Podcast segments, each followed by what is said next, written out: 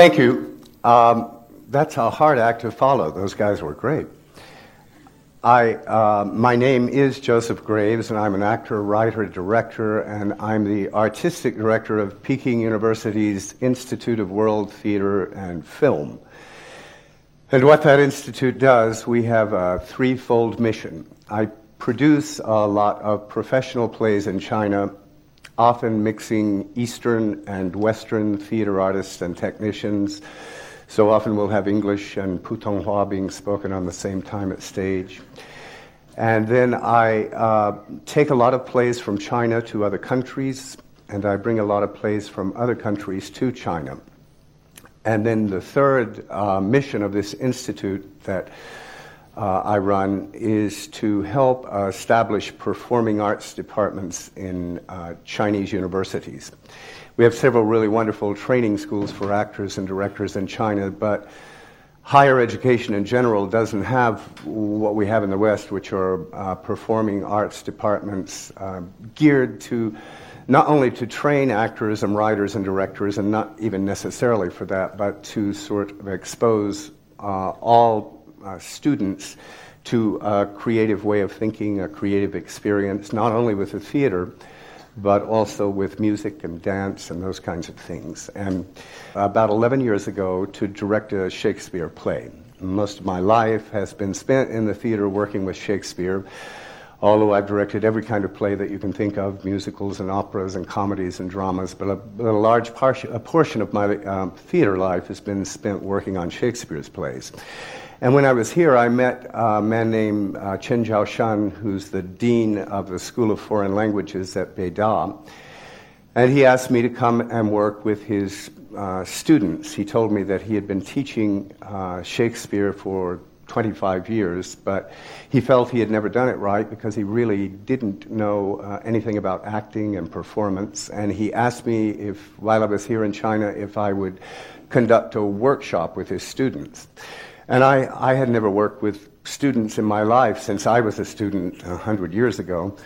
And that's not funny. Uh, he, so I said, sure, well, why don't we just do a play with students, and I chose the, uh, Shakespeare's play, The Tempest. And I went to Beida with him, and we posted a notice on, a, on Beida's uh, school website, and 4,000 kids came to audition for the play. That play has 20 characters in it.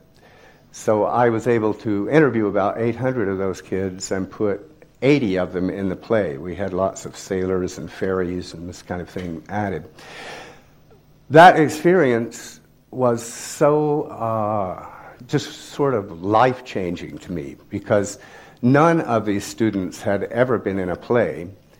Most of them had never even seen a play, let alone a Shakespeare play, and they were speaking um, English as a second language and then Shakespeare in English, which is sort of a third language, really.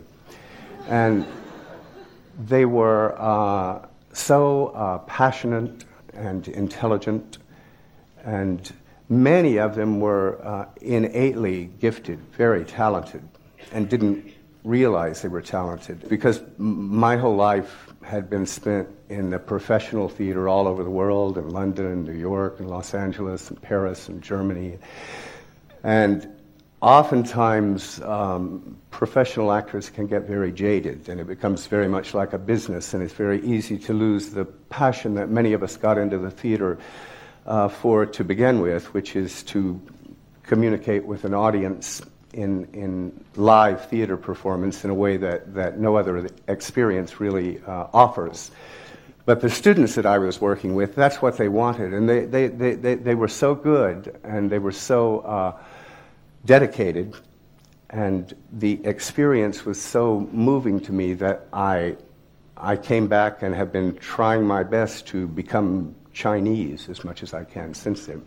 And uh, so that Shakespearean experience changed my life.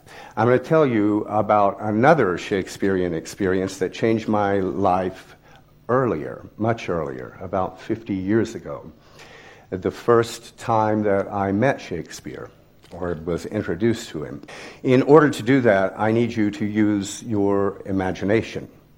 And I want you to imagine that we're uh, in a British boys' school. I was born in England, but my parents were Americans, and I lived in England for a number of years. And that's where I started the school. It's where I first met Shakespeare. So I want you to imagine that this chair is a student's desk. That's the complete works of Shakespeare. This is a teacher's desk.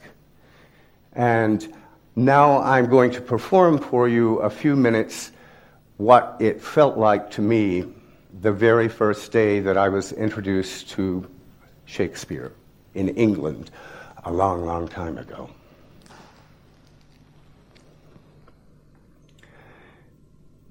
Twas brillig and the slithy toves did gyre and gimble in the wabe. All mimsy were the borogoves, and the mome raths outgrabe. Beware the Jabberwock, my son, the jaws that bite, the claws that catch. Beware the Jubjub bird, and shun the frumious Bandersnatch. He took his vorpal sword in hand, Long time the manxome foe he sought. Then rested he by the tum-tum tree and stood a while in thought. And as in uffish thought he stood, the Jabberwock, with eyes of flame, came hoofling through the tulgey wood and burbled as he came. One, two, one, two, and through and through the vorpal blade went snicker snack. He left it dead, and with its head he went galumphing back. And hast thou slain the Jabberwock? Oh, come to my arms, my beamish boy. Oh, frabjous day, calloo, He chortled in his joy.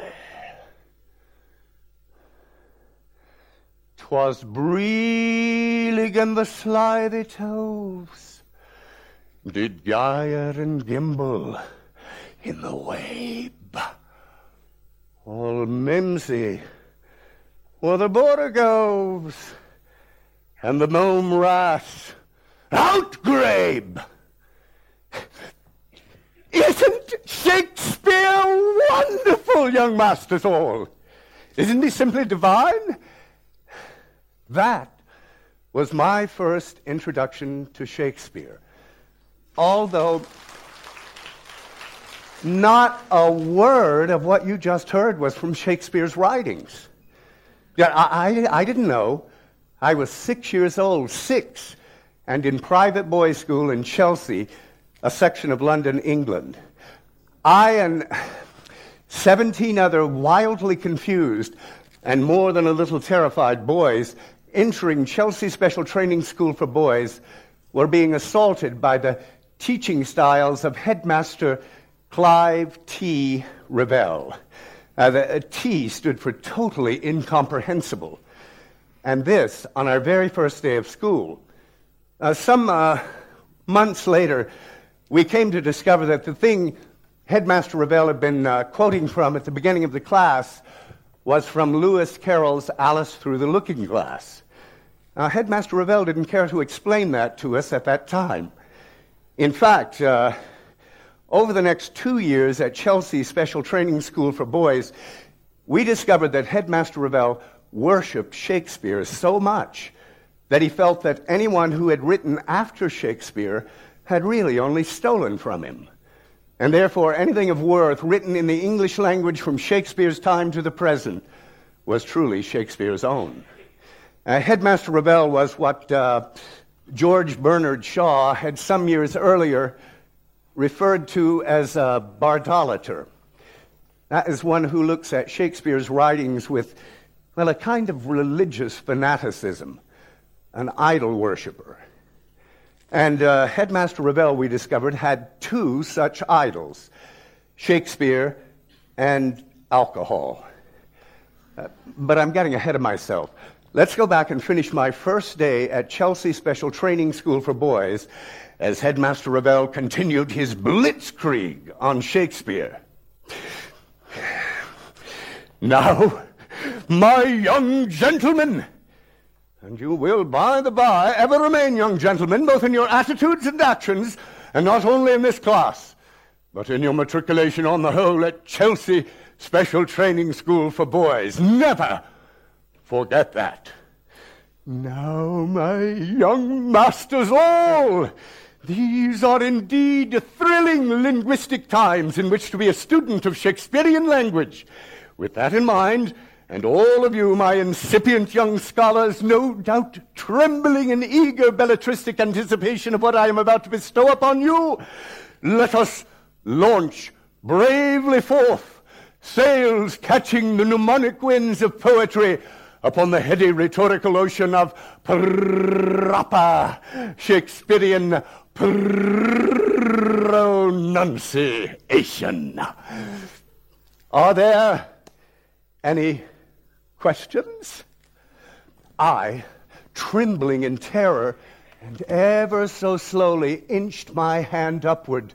My shaking little digits immediately caught the loquacious hawk like eye of Headmaster Revell. Ah! A question from a young, interested scholar. Oh, nothing more thrilling to me than a young mind bursting with curiosity regarding Shakespeare and his speech. He approached me with a smile bent forward and with gentle interest asked, What is your name, young man? Uh, Joseph Graves, sir. And, uh, Master Graves, what is your Shakespearean question? May I please go to the toilet? now, at this point, Headmaster Revell's face turned an immediate tomato red. Uh, the veins on his neck and forehead stood out. He began to shake and tremble like some enormous human volcano. Well, he seemed to be trying to speak, to say something, but all that came out was a sort of a rising and falling echolalia of inflection, which finally and frighteningly erupted into a window shattering, What did you say, young man? I, I, I, I, I, need to go to the loo. May I? Indeed, you may not, Master Graves. And then he stood straight up and straightening his recently knotted face into something he wished to pass for a pleasant smile, but which in fact bore a striking resemblance to the insidious leers of Nazi guards at Dachau and Auschwitz, he said with a sort of impending calmness, Now, my young masters all, if you learn nothing else under my tutelage, you will learn that the demands of studying the greatest writer, thinker, poet of all time, Mr. William Shakespeare, are such that they require one to ever keep under one's control one's bladder and bowels. Or to put it more succinctly, there will be no, I repeat, no going to the toilet during the study of Shakespeare. Understood? We all nodded acquiescingly, while I felt more than ever a near desperate need to urinate.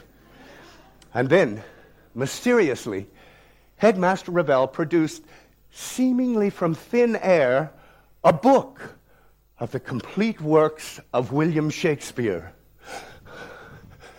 Uh, it was the first time that I, and I suppose most of my tiny fellows, had ever seen a complete works of Shakespeare. Headmaster Revell, with a strength belying his slim muscle structure, held the enormous book out toward us and cried in near ecstasy, This is a book of the complete works of the genius William Shakespeare. You will read and appreciate each and every one of its glorious, awe inspiring pages all of them. There was an audible gasp from myself and my fellows, for this book seemed to be the size of an enormous North Country estate. It, it, was bigger than a castle, more frightening in size and implication than a herd of rampaging elephants. It was gargantuan.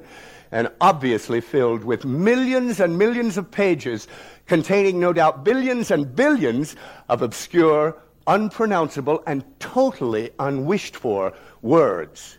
Uh, the book, in fact, seemed to defy physics, for it appeared to us all in some inexplicable way to be too large to fit into the classroom, let alone be held by the comparatively frail looking headmaster Revell. I swear, I could see smoke and fire emanating from the pages of this darkly magical pyramid sized tome of letters, as if giant, nightmare inspiring creatures of yore with large green scales and multiple eyes were living inside its pages, waiting with razor sharp teeth and oceans of brownish drool to devour anyone so foolish as to open it.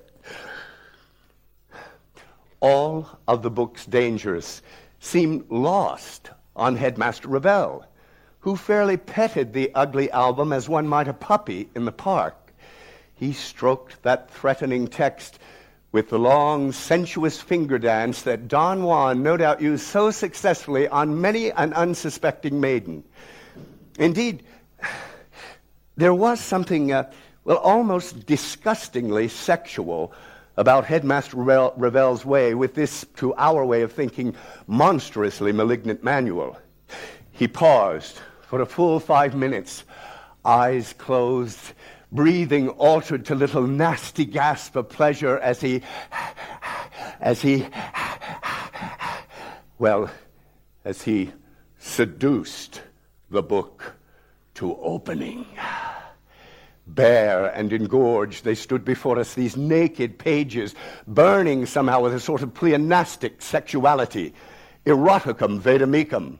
And then he placed the voluminous volume on the floor and prostrated himself in front of it like Mary at the Holy Cross beneath the dying Jesus, like Prospero before his magic book. And then he puckered his oldish lips and kissed ever so gently this ominous opus of doom spread like a diseased whore on the bed of the classroom floor before us. No sooner had his pursed lips touched the perverted pages than he leapt from the floor and launched into the first of what was to be for me over the next two years an endless barrage of Shakespearean monologues. But he, uh, he wasn't bad either. You, for a muse of fire that would ascend the brightest heaven of invention, a kingdom for a stage, princes to act, and monarchs to behold the swelling scene. But pardon, gentles all, the flat, unraised spirits that have dared on this unworthy scaffold bring forth so great an object, pardon, and let us on your imaginary forces work.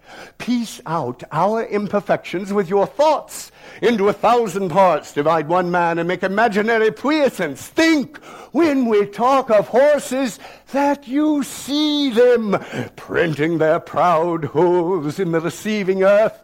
For it is your thoughts alone that now must deck our king and send our hero jumping to and fro o'er time, turning the accomplishments of many years into an hourglass.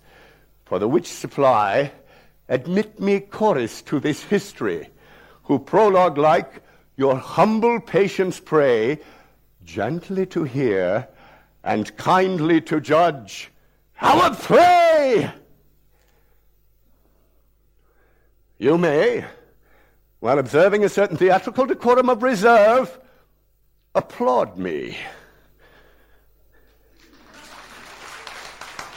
Now, my young masters, all my brilliant blank pages, you are ready to be written upon by the dual efforts of the genius Billy Shakespeare and his uh, humble, though ever industrious compatriot in lyric lessons, yours truly, Clive T.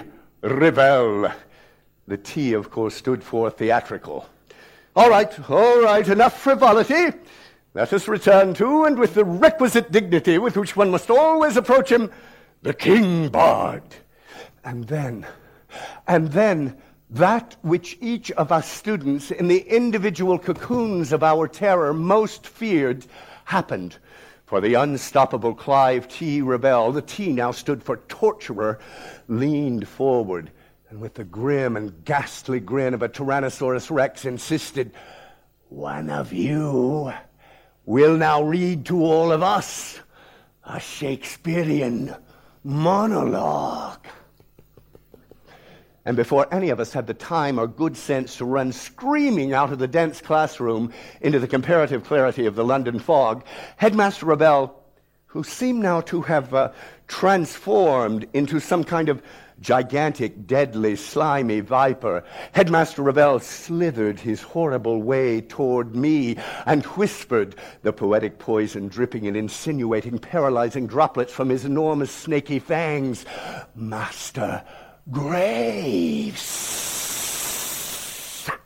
I looked up despairingly into the fatal eyes of the viperous headmaster, and like a condemned man, extended my neck in tragic swan like fashion so as to make the death bite as quick and painless as possible.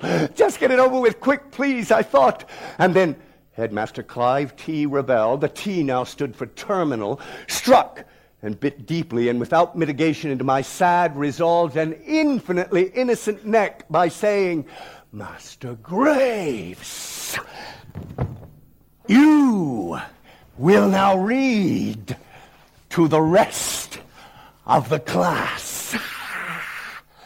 A Shakespeare monologue. Now, I have heard from people who claim to know such things that when a man lost on the polar ice cap after hours of bitter, inescapable freezing finally gives up and lies down in the snow, he gets warm. It was, I think, something like that that happened to little six year old me that day for I don't remember being afraid anymore. I don't remember getting up from my desk. I don't remember walking to the front of the class. I don't remember how the complete works of Shakespeare got into my hands, how the particular monologue was chosen, or even turning the pages to find it. But still, I read, um, rather brokenly, but not badly, Orlando's opening speech from As You Like It. As I remember, Adam, it was upon this fashion, and then I came to the next word, and I pronounced the next word, bequeathed. And I could hear Headmaster Revell from somewhere over my right shoulder gently admonishing me, bequeathed. What? I said. The word, Master Graves, the word is bequeathed. Now read it again. So I did. As I remember, Adam, it was upon this fashion bequeathed me by will. Now, this time, Headmaster Revell corrected me somewhat more sternly, but still with a firm civility at least. Bequeathed. Bequeathed. Now, read it again, young man, and this time acknowledge, please, the meter. Bequeathed. I turned and was astonished to see on the faces of my classmates that they now appeared very interested in what was happening to me. They were not, as they had seemed before, sympathetic or relieved. No, now they appeared eager to watch what was irrevocably happening to me. They, they sensed an impending spectacle, something dreadful but infinitely enjoyable from the comparative safety of their desks.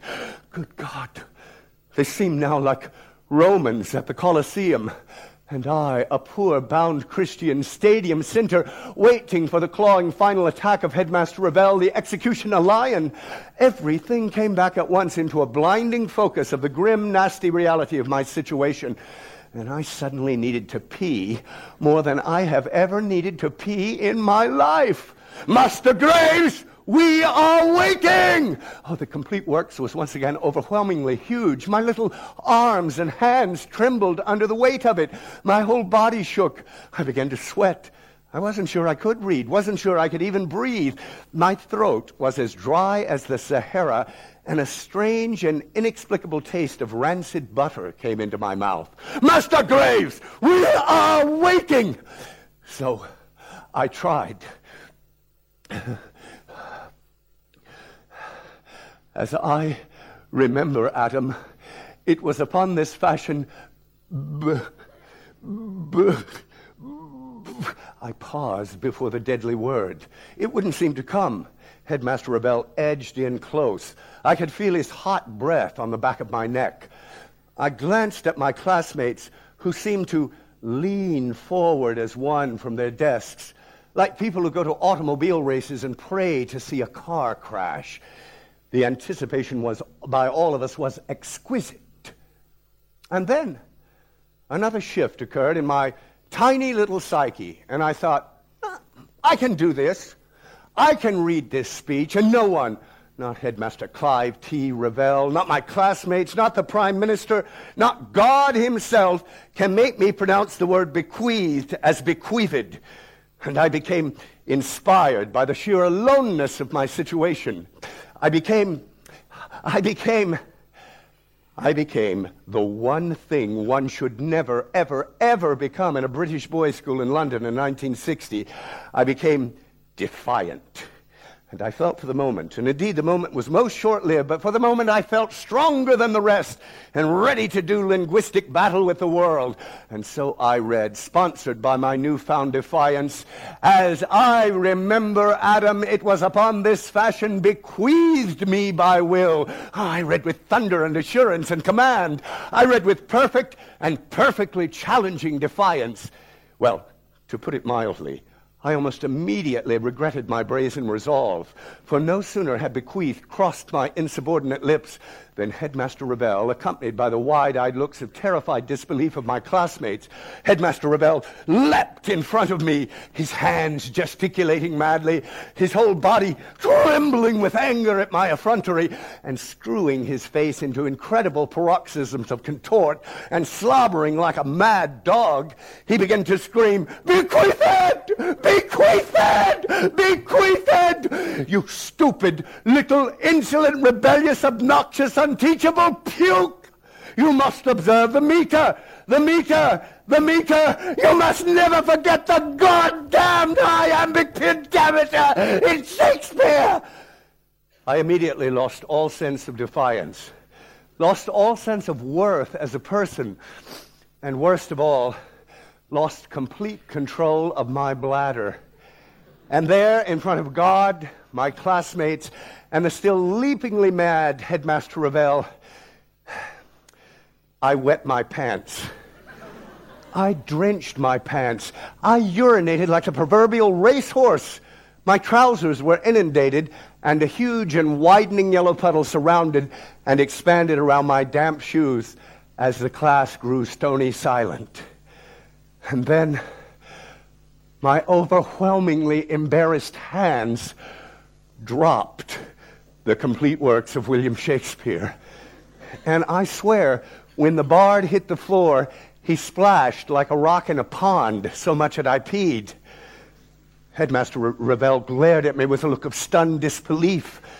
And then I thought I saw a look of kindness come across his crazy face. I thought I saw compassion creeping into the eyes of this dictator of diction. But just as quickly, that look disappeared for my formerly appalled classmates now began to giggle and then to laugh uncontrollably. Headmaster Revell spun fiercely on them. Quiet! There was instant silence. And then he stood up and, straightening himself, he said with a calm devoid of anything remotely resembling human understanding, Master Graves, I believe you have pissed yourself before you subject me, your classmates, and Shakespeare himself to any such further humiliations, I order you to your room to bathe, reclothe, and return to class a hopefully less arrogant seeker of wisdom. I burst into tears and ran blindly back to my room, hating myself, my classmates, for reasons not entirely clear to me, hating also Orlando, the play, as you like it, and most of all, thoroughly despising Shakespeare. That's the beginning of my relationship with Shakespeare. Thanks for listening to it.